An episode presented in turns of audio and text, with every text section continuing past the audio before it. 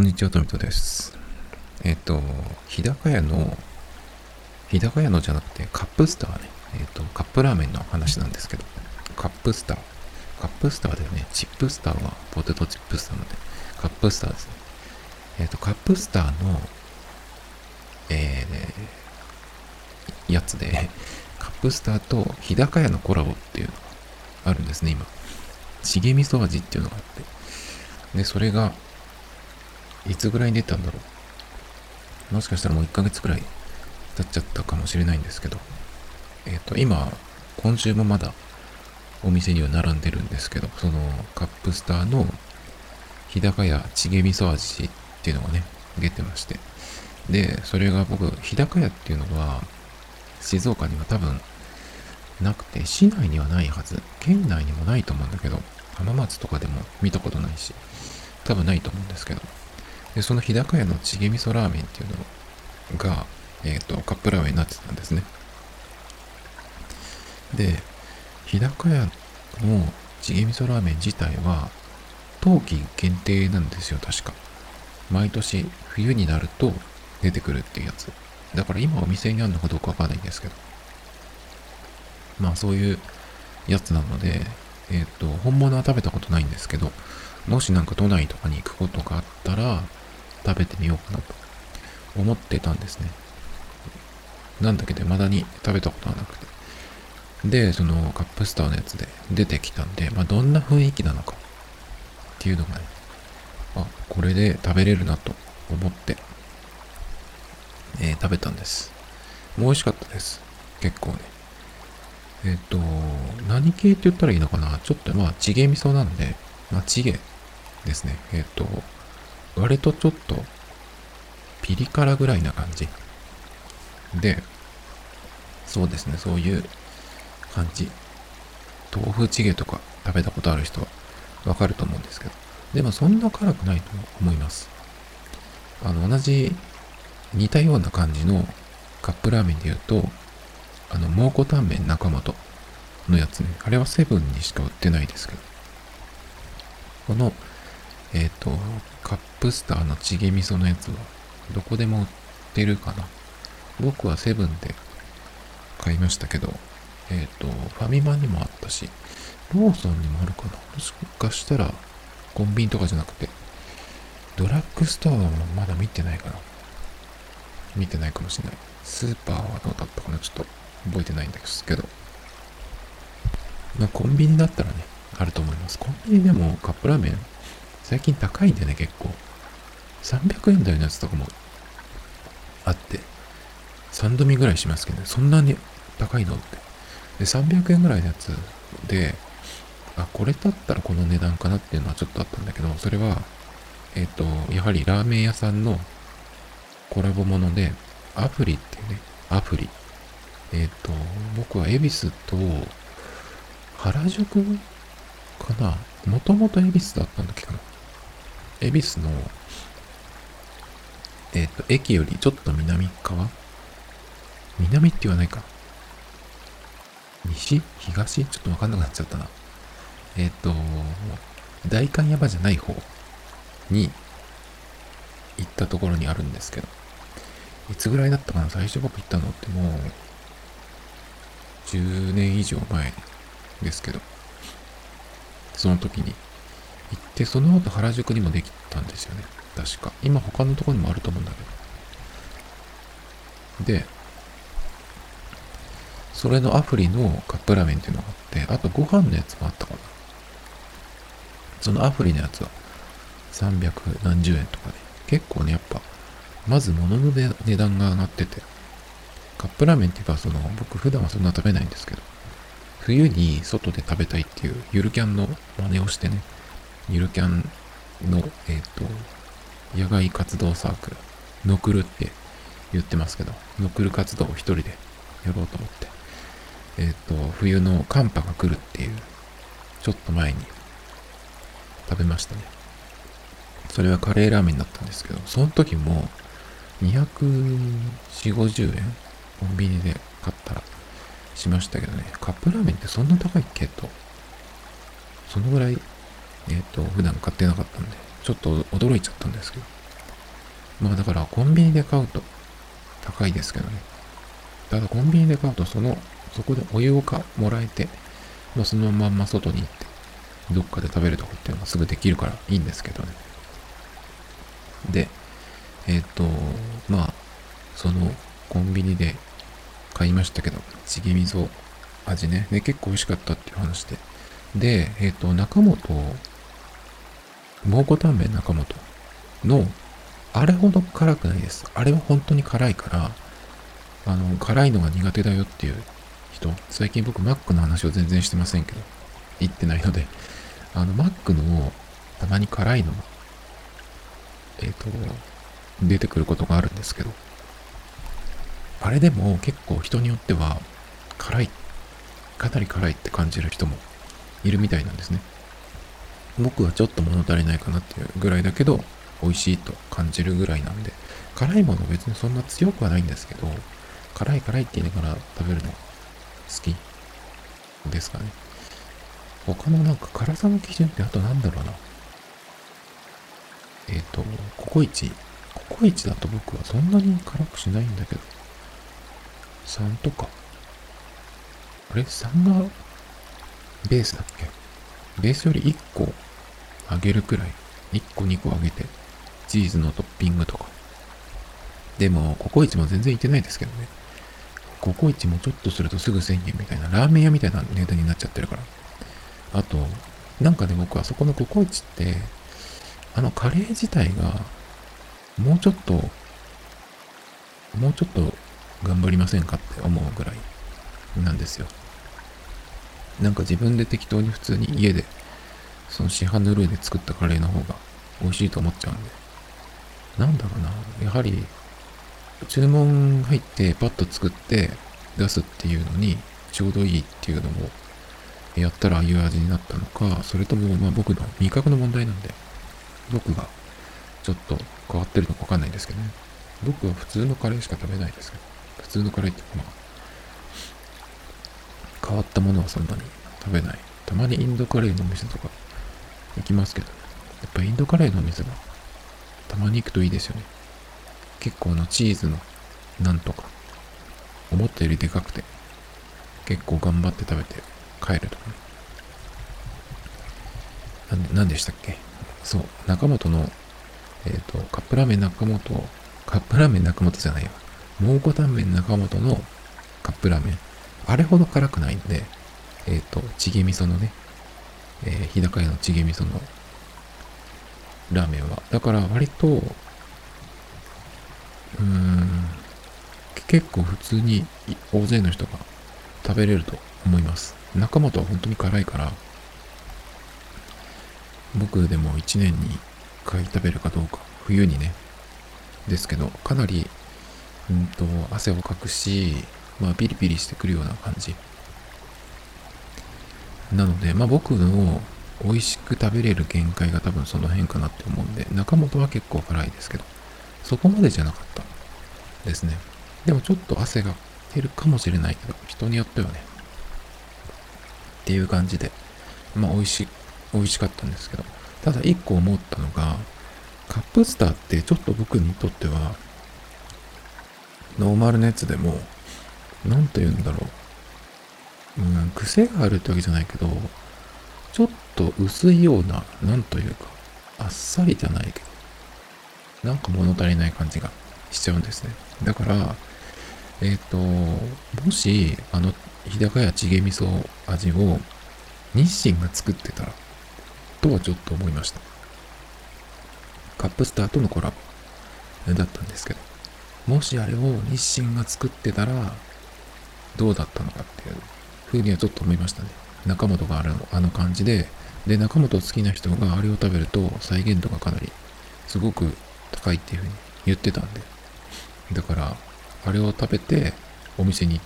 て、その本家を味わうと、なんかそれの延長というか、ああ、これのやつの、うん、本物だって思える感じになるのかなっていう気がするんですけど。だから日高屋行ったことがないえー、さらに行ってみたい、チゲ味噌を食べてみたいっていう、僕みたいな人にとっては、あの、えっ、ー、と、カップスターの日高屋チゲ味噌はどのくらいなんだろうかっていうのはちょっと、うん、わかんないっていうか、もしかしたらちょっとずれているのかなと思ってしまったんですよね。で、えっ、ー、と、その、えっ、ー、と、チゲ味噌カップスターが実はちょっと、うん、買いにくいっていうか、パッケージの、パッケージなんですけど、パッケージの蓋に、日向坂の、アイドルの日向坂の斎藤京子さんの顔が、えっ、ー、と、思いっきり出てるんですよ。ちっちゃく、なんかこう、顔写真が出てるとかじゃなくて、もう全面にバーンって出てるんですよね、蓋に。それが結構きつかったんですけど、3種類あるんですよ。斎藤京子さんの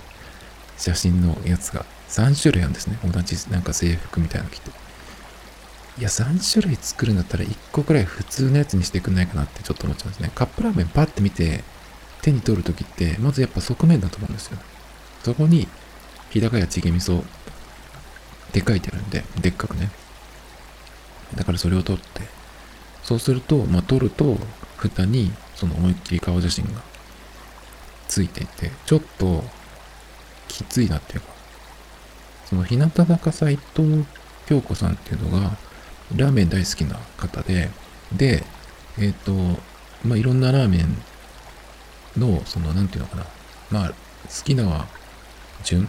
とかっていうのをやると、えっ、ー、と、ぶっちぎりでいつも1位なのが、日高屋のチゲ味噌なんですね。それを斎藤さんっていう人はもうずっと前からやってて。で、なんか YouTube だったかな？日高屋の YouTube でなんか社長さんかなんかとおしゃべりし、おしゃべりとかまあインタビューとかね。で、そこで食べてるのもなんかあったりとかして。だからまあそういうつながりがあって、うんと、あ、さらに、えっと、今、日向坂と確かカップスターが CM 契約やってるのかな？だからそれの、えっ、と、つながりで、その、日高屋とのトリプルコラボみたいな感じになってるんですね。だからそういう風に、えっ、と、デカデカと、その、蓋にね、写真が載ってるんですけど、ちょっと、あれはやりすぎじゃないかなっていう気は、ちょっと僕はするんだけど。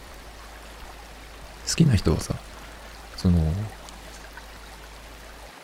それを目当てに3種類買うんだろうけど、そんなに、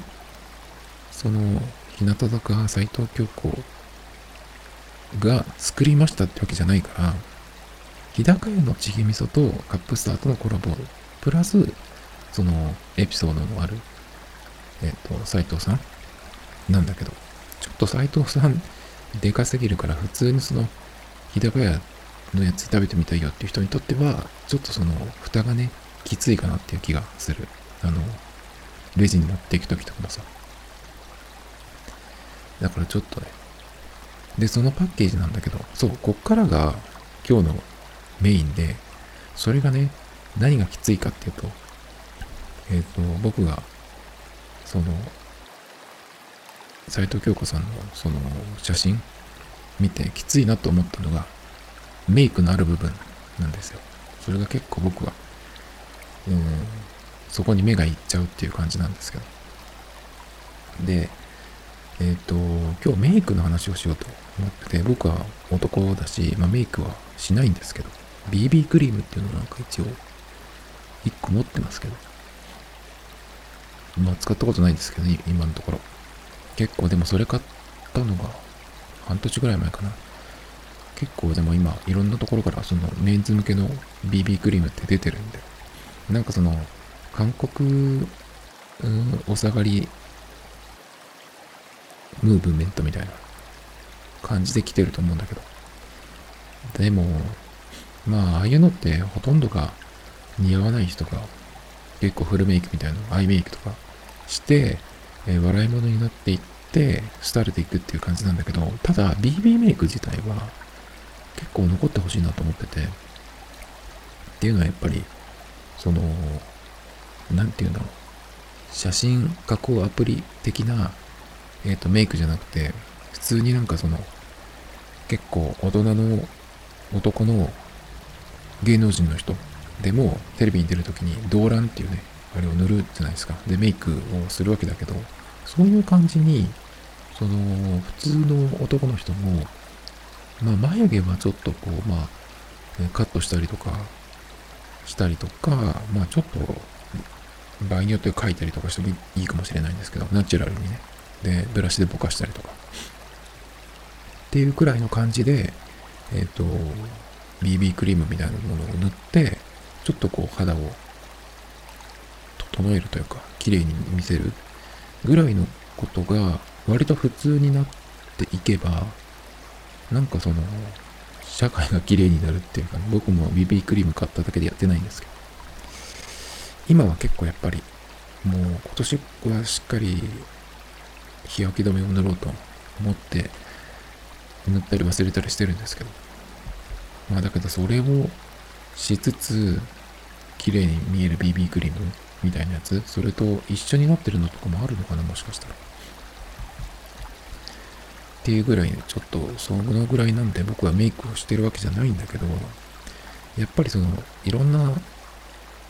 女の人のメイクを今まで、こう、直接もあるし、芸能人とかもあるし、まあネットでね、SNS とかでもいいんだけど、見てきていて、今見ると、笑えるどころか、ちょっとこれ震えるよ、震えるなっていうような昔のメイクってあると僕は思ってて。で、まあ男だし、そういう、のしないんだけど、自分がすることはないから、まあ当時からね、僕にとってはもう笑えていたんですよ。まあ本当に笑うってことはないけど、うん。だけど、まあ洋服でもそうなんですけど、今はこれが流行りっていうふうに誰かが言うと、我先にってやる人たちが必ずいるじゃないですか。まあ、言い方悪いけど、かも、かもですよね。いろんなジャンルにいる。で、そのそういう人たちっていうのは、その、それがかっこいいかっていうのを自分で判断しないで、新しいとか流行るとか流行ってるって言われたら信じちゃうっていうね、自分に合うかどうかが一番重要なのになと思うんですけど、やってしまう。メイクとか髪型とかってね、結構特にそうだと思うんですけど。で、似合う人、かっこいい人っていうのはやっぱりメイクだろうが髪型だろうがファッションだろうがね、限られてるから、そのほほとんどの人にとっては似合わなくて黒歴史になっていくと思うんですよね。なんで今日はそんな、えっ、ー、と、面白かったメイクっていうのをちょっとこう思い出してみたいなと。そういう回なんですけど。まず、まあ部位は別にね、部位別にいろいろ言っていこうかなと思うんですけど、まず眉毛ですね。眉毛。眉毛部門。思い出せる中で一番古いかなと思うのが細くて尖った眉ですね。2000何年頃だろう。なんかあんまり古い話とかしたくないんだけど。えっ、ー、と、エビちゃんっていうモデルがいたのは知ってる人がいたら話が早いんだけど、海老原ゆりさんっていうね、後に海老原えりさんっていう、ま全く同じ顔したそっくりな双子の人が出てくるんですけど、その人は、なんか今は、なんだろうな、その、うん、赤ちゃんとかマタニティとかの、そういう、なんか事業をやってるって言ったのがか結構前だけど、最初はなんか、えっ、ー、と、看護師さんかなんかだったっけかな？そのエビちゃんの双子の姉だか妹が、妹かな？妹がいるとかって言って、え出てきたんですけど、もう本当に、名前を見ないと、海老原ゆりなのか、エリなのか、名前見ないとどっちかわかんないっていうぐらい本当に似てるんですけど、そのエビちゃんがモデルとして出てきたのっていうのが2000、何年ぐらいだろう ?2006 年ぐらい？ちょっと覚えてないけど、そのぐらいだった気がする。えっ、ー、と、そこで、マクドナルドのエビフィレオっていうのが初めて出たんですよね。で、今でもあるんだっけかな？ずっと出てるような気がしますけど。それをなんかエビちゃんだから、えっ、と、CM で出てましたけどね。意味のわからないこと言わされてましたよ。エビの数だけ幸せになろうとかなんとかいう意味わかんないことね言われてましたけど。言わされてましたけど。確かでもそのぐらいの時っていうのは、タレントさん、女優さんとかモデルさんも、すごい眉毛が薄く細かった気がします。結構こう、右上がりで、カクッとこう、眉、眉尻に向けてカクッと下がるようなやつ。すごい細くて。で、これをやるためには、元の眉毛っていうのが、人によっては邪魔になるんですよね。全然形が違うとか、すごく眉の量が多いとかね、濃い。っていう人は邪魔になるので、眉頭、その眉毛の、えっ、と、最初の方ですね。だから顔の中心の方、眉頭から、まあ、半分ぐらいを残して、後を剃ってしまう。で、比較的こう、カットして短くしてっていうような感じが多かったんですけど。そうすると、えっ、ー、とね、うん、メイクを落とすとどうなるかっていうと、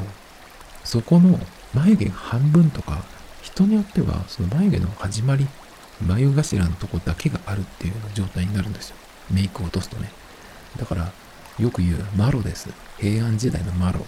あれになっちゃう人がいてね。で、やっぱり女の人ってメイクは普段するけど、めんどくさいっていうのもあると思うんで、ちょっと外に行くっていうだけの時は、そのマロ状態の眉毛に、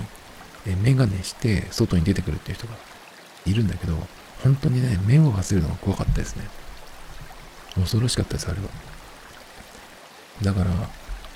まあ、マロの人も怖かったけど、一応自分の眉毛が残ってるっていう感じ。だけど全然描いてないっていう人で、えー、メガネかけて、ジャージにまあそこまでの人はなかなかいけないいないけど、キティちゃんのサンダルで出てくるみたいなね。よく言う深夜のドンキとかさ、言いますけど、あれがね、結構怖かったですね。今みたいにそのマスクが年中じゃなかった時代。今は、まあ結構マスクは好きにしてくださいっていう風になってるけど、マスクしててもそんなに、あの、変じゃないじゃないですか。だからね、マスクがない時代にメガネだけして眉毛がほとんどないっていう女っていうのがたまにいまして、本当に怖かったですね。で、この後、ちょっとそれが変わってくるんだけど、その後にこう目立ったのが、こっから真逆になってますね。すぐ真逆になったわけじゃないんだけど、何年かして、えっ、と、逆になってくるんですけど、今度は黒くてぶっとい眉。まあ今もどちらかというと、細眉より太眉なのかな？どっちなのかな？ちょっと眉毛の流行とかわかんないけど、そのマロの時代ほど細い眉毛の人は最近はいないと思うけど、だけどその今言おうとしてる太眉、ぶっとい眉、それに比べたら今はもうちょっとこう、自然になってるのかなっていう気がするんだけど、このね、太い、黒くてぶっとい眉、これも本当に、えー、ある意味怖かったですね。こっちの方が僕はちょっと嫌だったかな。これを見たときに、マロの方が、まだ慣れるっていうか、気がしました。細眉の、そのマロの細眉は、えっ、と、どういう人がやってたかっていうと、まあ、アナウンサーとかはどうだったかな？ちょっとわかんないけど、芸能人の人も結構やってたんですけど、普通の人は割とギャルベースの格好、ギャルっぽい人。今もギャルってそんなにいなくなっちゃいましたけど、ギャルがいた頃ですよね、だから。うんと、浜崎あゆみさんとかその頃ってどうだったのかちょっとわかんないけど、えっ、ー、と、誰だったらその後は、倖田來未さんとか、ちょっとわかんないけど、誰が流行ってたかね。だけど、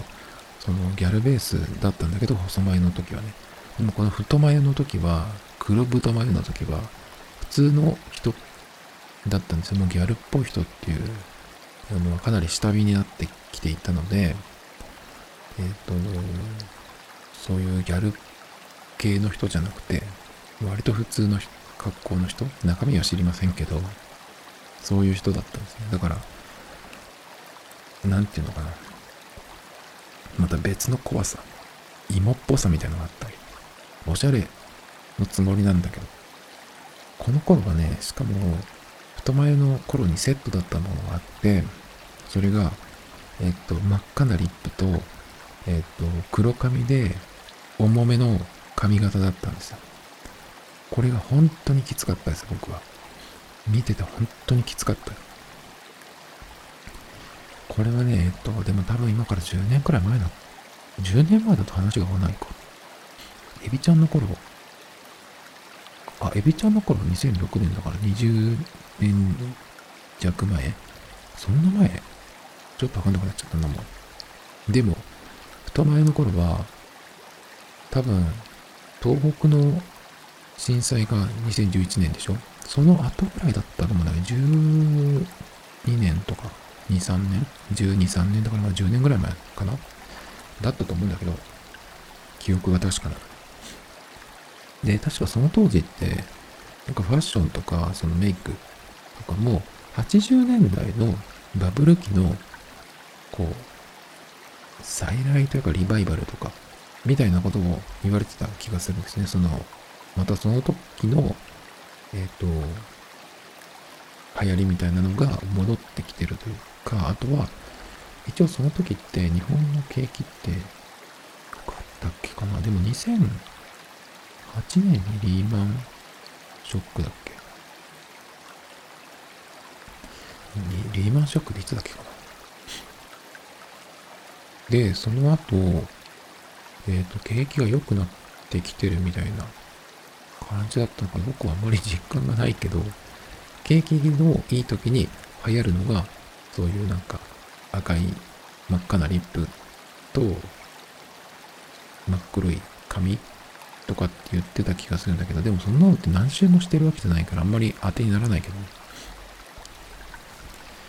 だけどちょっとわかんないけど、なんかそんなことも言われていてね、バブル期のファッションかどうのみたいなことを言われてた気がするんだけど。まあそんなことより、その特に綺麗とかってわけでもない普通の女の人が、えっ、ー、と、黒い重たい髪の毛に、黒い太い眉に、真っ赤なリップ。これがね、本人たちは、まあ、おしゃれで新しいと思ってやってると思うんだけど、とにかく芋っぽい人が多かったんです。一番何に似てるかっていうと、オカメ納豆のあの顔わかりますかね？まあ、あれをかなり黒く、黒くじゃない、濃くした感じ。なんかでも、ああいうメイクを、その、ひどいメイクをした芸人さんみたいな人いたような気がするんだけど、ちょっと僕わかんないけど。で、さらにね、この頃ってなんかチークも、そのオカメチックだったような気がするんだよね。だから本当に大変でした。どう大変だったかというと、で、しかもその、えっ、ー、と、髪型ね、前髪も、オン眉っていうその短い眉毛の上、短いのがなんかおしゃれみたいにされてたんで、まあチキンレースですよね、正直ね。これがおしゃれなんですよ、みたいな。やるとひどいのにね、ほとんどの人が。だからね、それがすごくきつくて、眉毛短、前髪短くて、オン眉で、眉毛が太くて、えっ、ー、と、チークがなんかお手もやみたいな感じで、で、赤い真っ赤なリップ。いやー、きつかったですね、あれはね。ああいうのが結構こう、私はちょっと新しい先に行ってるんですみたいな顔しているからさ、すごい、その、普通の人がね、だってあれを、あの当時って結構、その女優さんとかでもそういう風にしてたって結構いましたよね。綾瀬はるかさんとかもそうだったかな。でも綾瀬はるかさんとか、宮崎あおさんとか、もうそんな感じだったかな。広瀬すずさんその時いたっけかな。だけどそのぐらいのレベルの、えー、女優さんでも、ちょっと、笑っちゃうってことはないけど、ちょっとなんか、前髪早く伸びたらいいなと思ったりとか、ちょっと変な感じに僕は見えるぐらいだったんで、女優さんがやってそれだから、その辺にいる人たちがさ、そういう格好をして、しかもこうおしゃれぶってるっていうとちょっと言い方が良くないかもしれないけど、そういう感じでね、そういう、こう、えー、空気を自分で出してね、歩いてるわけですよ。そういう人も結構いるんで、いたんで、これを見させられている方はね、かなりきつかったです。だから、最近やってないけど、ダウンタウンのあの、大晦日にやってたに、えっ、ー、と、笑ってはいけない、なんとかみたいな、あったじゃないですか。だから、あれが、えっ、ー、と、その日に歩いてるっていうことで、24時間、常に笑ってはいけない、何、何々みたいなのをやってる感じでしたね。いや、本当に、常に笑いをこらえなきゃいけないっていう状態だったんで、きついですよね。で、しかもさ、その、そういうのを誰かが仲間内っていうかさ、やるじゃないですか。そうすると、誰かも、その中の誰かもさ、えー、それに倣って同じような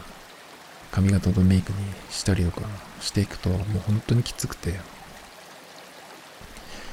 いやー、すごい、すごかったです、あれは。で、だからもう目を合わせたら最後っていう感じだ。で、なるべく目を合わせないようにしてましたけどね。目を合わせたら絶対笑っちゃうから、吹いちゃうんでね。だからその、それをやる前の自分と比べたら、ガラッと変わったっていう感はあるんだけど、でも、ガラッと変わったんだけど、違和感とか変っていうことだから。それをなんか、ファッションとかおしゃれっていう風に勘違いしちゃう人が多いんだよね。あとはこう、乗せられちゃうっていうかさ。まあ、いつでも、今でもそうですけど、いくら流行ってもみんなに似合うものがあるわけないんですけど、こう、流されちゃうね、人がいるんですよね。しょうがないんですけど。でも本当にあれはきつかったですね。で、さらに言うと、この時代、こういう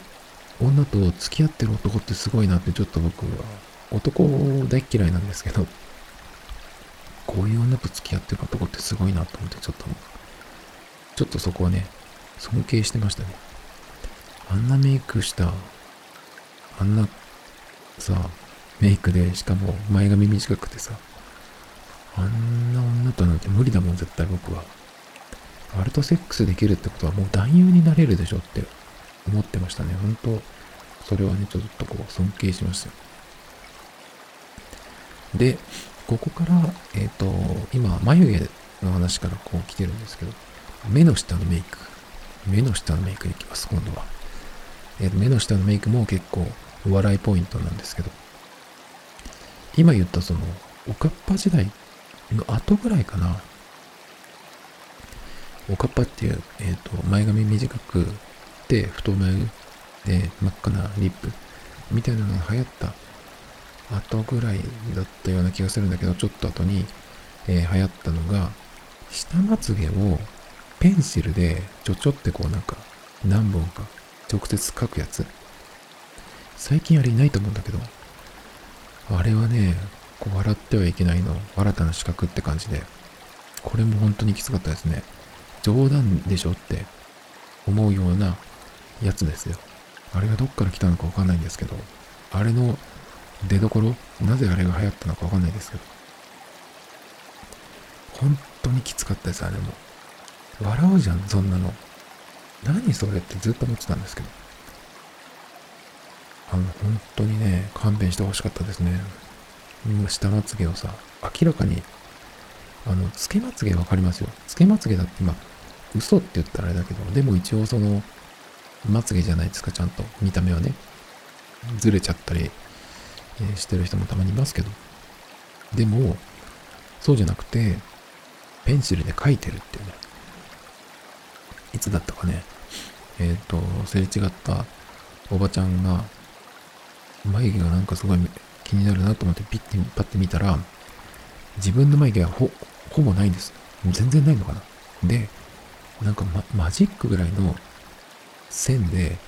ギって書いてあるだけなんですよ。すごかったですよ、それは。まあ、それはいいんですけど、もう本当にその、えっ、ー、と、下まぶたっていうんですかね、そこに、えっ、ー、と、ペンシルだと思うんですけど、3本とか4本とか、えー、書いているまつげね。まつげじゃないけど、あれは本当に勘弁してほしかったですね。で、同じ頃に、その書き足す系で言うと、目尻のところを、なんかこう跳ね上げるやつ。あれも怖かったですね。明らかに違和感。あれは多分韓国系のメイクだったのかな、もしかしたら。その頃は、まだ TWICE っていう時代じゃなかったと思うんだけど、でも、K-POP ってことがあったかなちょっとわかんないけど、韓国の人が誰だったのか、ボアとか、カラとか、だったかなわかんないけどね。でも、そんなメイクだったかなまあ、きつかったですね。あの、目尻の跳ね上げはね。あれはなんか明らかに違和感だから。でね、そうだね。で、えっ、ー、と、その目の下のメイクで、今絶賛流行り中なのが、えっ、ー、と、涙袋ですね。涙袋を描きすぎてるやつね。もうなんか描きすぎて、ナメクジがついてんのかみたいな風になっちゃってる涙袋ね。で、これをアイドルとかの人も、大体の人がやってるんですよ。で、そこでさっきの最初に話した、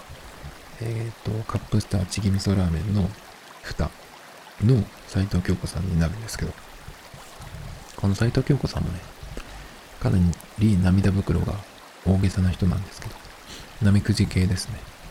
ここが、このカップスターの蓋の写真は、かなり僕は目立つっていうか、そこにすごく目がいっちゃうんですね。えっ、ー、と、下ま、下まぶた、えー、なめくじ涙袋の人が結構いるんだけど、これは本当に変だと思うんだけど、早く廃れないかなと思ってるんですね。日本人はやっぱり目を大きく見せたいから、そういうメイクが常に流行ると思うんですね。目を、えー、真っ黒いラインで目を囲ったりとか、さらにその外側ね、目とまつげの間も黒くしたりとか。まあさすがにそういうのは最近はいないけど。あとまあ、つけまつげとかもね、そうですよね。まつげパーマとかもそうだと思うんですけど。で、そういう目を大きく見せたいメイクっていうのは、だいたい目の上の方にやるものが多いと思うんですよね。その、よくわかんないけど、えっ、ー、と、まあまあ、つけまつげ、まつげもそうだし、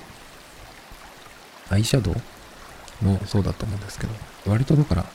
目の上側に何かこう、いろいろやるっていうのが多いと思うんですね。で、それだけじゃ足りないのか、今はその目の下、涙袋を描くのが当たり前っぽいんだけど、これがね、やりすぎてる人が、芸能人とかもアイドルとかでもいて、もう普通の人でもそうだけど、今さ、その誰か知らないけど、えっ、ー、と、インスタとかツイッターとか見てると、普通の人が自分の自撮りをね、上げてるじゃないですか。で、それを見ると、やっぱり僕はそこの、えー、なめくじ涙袋に目がいってしまう人も結構いて、いやー、ちょっとすごい不自然だよなと思って見てて怖いんですけどね。その感覚って僕だけなのかな？あんまり言われたことはないんだけど、聞いたことがね。いやー、すごくて、その、カップスターの蓋もそうなんだけど。で、この涙袋ってやっぱりなんでそういう風になったかっていうと、あの、影をつける。目の下に影をつけることで、立体的に見せて、目全体を、を大きく見せる、見せたいっていうことなんだろうけど、やりすぎてね、不自然に見える人が多いですね。もともとその、えっ、ー、と、日本人でも顔の、その彫りが深いって言うとちょっとまた西洋人になっちゃうからちょっと表現が違うんだけど、立体的な人っていうのはその涙袋っていうのがナチュラルに自然にある。ですけど、そうじゃない人はかなり大げさに描くので、涙袋がそのなめくじがついてるみたいにね、えー、なっているんですけど。でこれが本当にひどくて、美人な人でもやってる人がいて、そういう人は本当に早めにやめることができるかどうかわかんないけど、控えめにしたらどうですかってちょっと思ってるんですね。少しその、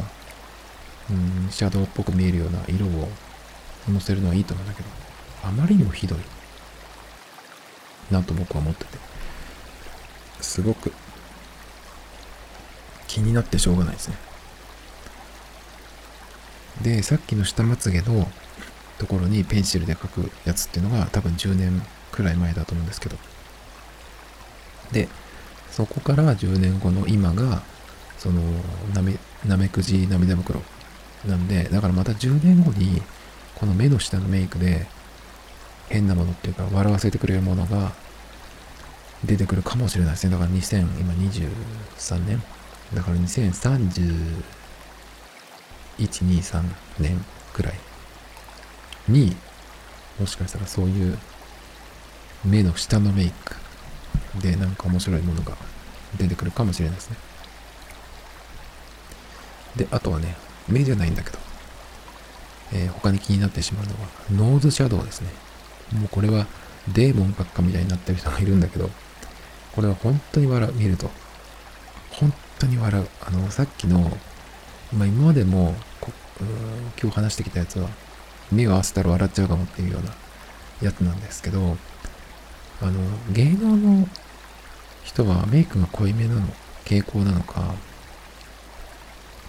わかんないですけど、このノーアズシャドウが本当に笑えるくらい目立つ人がいて、もうその延長はデーモン小暮閣下になるだけですよっていうぐらい、えっと、濃いシャドウがね、入ってるんですよ。まあ日本人はその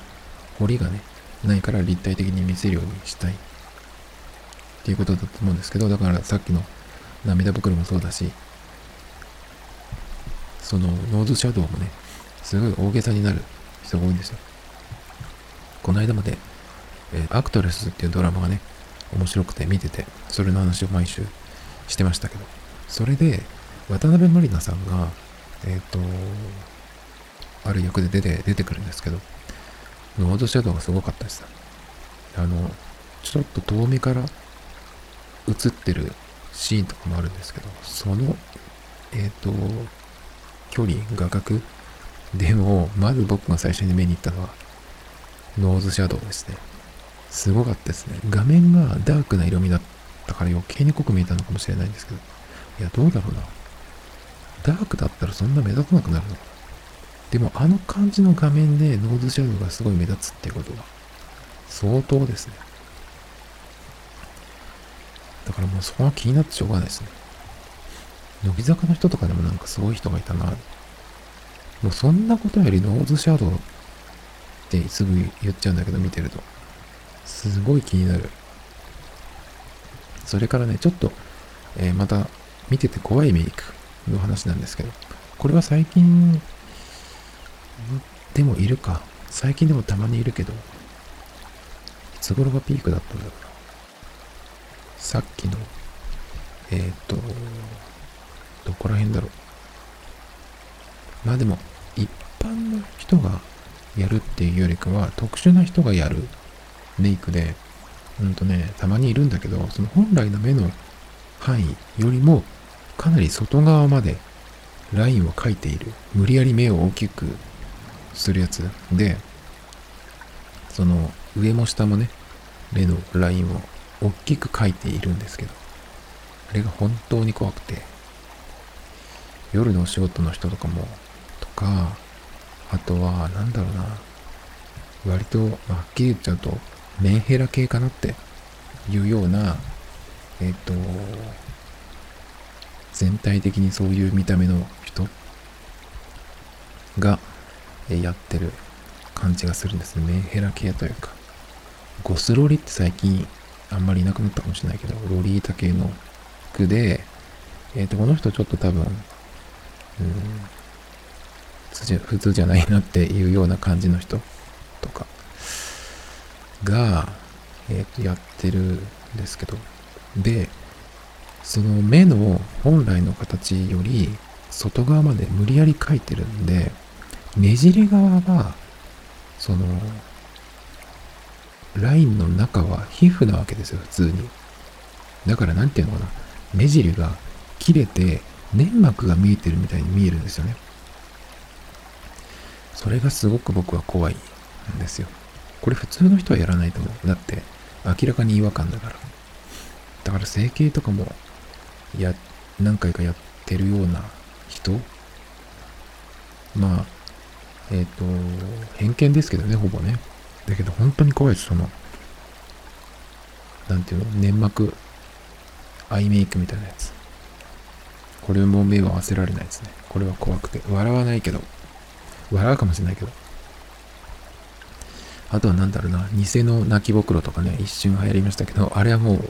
う笑わせようと思ってるとしか思えないですね。あとは何だろうな、ベタベタでてテカテカのリップとかね。グロスでテカテカの、ぶつかったら嫌だから近寄らないでくださいっていうような人ね、最近あんまりないかもしれないけど。メイクはね、やっぱり、その、もともとの、まあ、メイクってする人は、やっぱ自分でこう鏡で見るから、一番近くで見る。だからどうしても気になるところとかっていうのはあると思うんだけど。よくね、この間なんか、芸能人とかのメイクさんだけかな、ヘアメイクだったかの人が言ってた話なんだけど、うんと、やっぱり自分ではすごくここをどうしてもこうしたい。ここは、まず、うん、こういう風にしたいみたいな、こだわりみたいなのが、ね、ある。で、まずそこをどうしてもっていう風になる人がいるんだけど、でも近くで見すぎてるとそうだけど、じゃあカメラで撮った時に、どう気になるっていうのを一回やるんだって。そのカメラで撮って、その日の撮影なのかなんかわかんないけど、カメラで撮った時に、どうそこって気になるっていうのを見せて、あれ全然大丈夫じゃんっていうのをね。まあだからそういうのって普通人が指摘するもんじゃないから、メイクさんとかだったら言えると思うんだけど、そういうのを、こう、やってね、その変なこだわりみたいなのをこう、なくしていくみたいなさ。アイドルとかも最初にデビューした時っていうのは、まあ事務所のこう指示とかもあるんだろうけど、明らかに違和感のある、すごい分厚い前髪と、えっ、ー、と、なんだろうな、こう、輪郭を隠したいがための太い、あの、生ハゲ、生ハゲみたいな触覚？とかさ、ああいうのがなくなってくると良くなってくるんです。人もいますけどね。だからまあ、何の話でしたっけ？だから、ね、そうそう、だから自分のその、コンプレックスとか、それを隠すために、これが必要なんだっていう思い込みから、変なメイクとかっていうのは多分、えー、いくと思うんですよね。多分本来はいらないんだろうなっていうようなのも、そういうのがどんどんどんどんこう増えていくと、こういう変なメイク、おかしなことになっていくと思うんですけど。そう、あとはね、怖いのはね、カラコンです。カラコン。カラコンって言っても、えー、カラーコンタクトね、カラコン、まあ知ってるよって感じですけど、カラコンって言っても最近はカラーな人はそんなにいないんじゃないかな。目を、こう、エメラルドグリーンみたいにしたりとか、茶色っぽくする人とか、まあ、それこそ、ギャルとか、キャバ、キャバとかね、そういう人は割と、まあ、その時の衣装の一部というか、コスチュームの一部としてやる人もいるかもしれないけど、普通の人はそんなに今、うーん、カラコンって感じのカラーのは少ないのかなっていう気が僕はなんとなくするけど。じゃあ怖いのは、カラコンで怖いのは何っていうことなんですけど、それよりもあの、黒いのですね。目を黒く見せたい、えー、カラコン。ディファインっていうのかな不自然なでかい黒目。これが本当に怖いです、僕は。パッと見てわかる違和感。で、あれも、まあ何ミリっていうのがいろいろあって、女の子に聞くと、何ミリまでは、えっ、ー、と、その、うん、まあ自然に見える。だけど何ミリ以上になると不自然だよってみたいなのが結構あるんだって。で、まあ人によっては、まあカラコンはもう人前では外せない。だからメイク落とすのと同じだっていう風に言う人がいてね。まあそれはそれで、まあ僕そこまでの人とは付き合ったことないからわかんないけど、どうなんだろうね。外、外用のであってて、まあノーメイクを見るっていうこともあるけど、カラコンを外したら、どうなんだろう。カラコン外して外すことがだって絶対あると思うんだけど、そのままじゃ寝られないしさ。だから、ちょっとどうすんのかな？そういう人がってまあ僕が心配してもしょうがないんですけど。ただねやはりその不自然なでかい黒目。黒目黒だから余計に目立つかもしれないんだけど。目の黒目の大きさって変えてもその目の、うんま、白目とか全体的な大きさっていうのは変えられないじゃないですか。まあ整形とかはあるけど。だけど黒目だけがでかいっていうのはやはりおかしいんですよね。不自然。だからすごくこう怖いですね。うん本当に見るとパッと見てわかる違和感。これはちょっと無理だなっていうその人間じゃないみたいに見えちゃうんですよね。それがすごく怖いなと思いますけどね。そんなとこかな。あとそういう変な格好で全体的に変な格好で言うと専門学校生とかねせっせと黒歴史を毎日作ってるような気がしちゃいますけど。全身だからねあのデザイン系の人とかさデザイン系だけじゃないけどそのいろんな髪色とかをこうやれる環境みたいな人だと本当にひどい人がいっぱいいるんだけど。まあそれはいいとして。まあ今日はねメイクの話をしてきたんですけど。他に何があるかな？でも僕がこの話をしようと思ってパッと思いついてバーって書き出したのがそれでもこんだけあったんで。もしかしたらいろいろ見ていったりとか、まあ、女の人に聞いて、まあ、ある程度そうだな。30歳くらい？20代後半とか？ぐらいの人だったら、まあ、自分がやったメイクでこれは黒歴史だなっていうのもあるしうんと自分がそのメイクを本格的にする前でもやっぱり見てきてると思うんで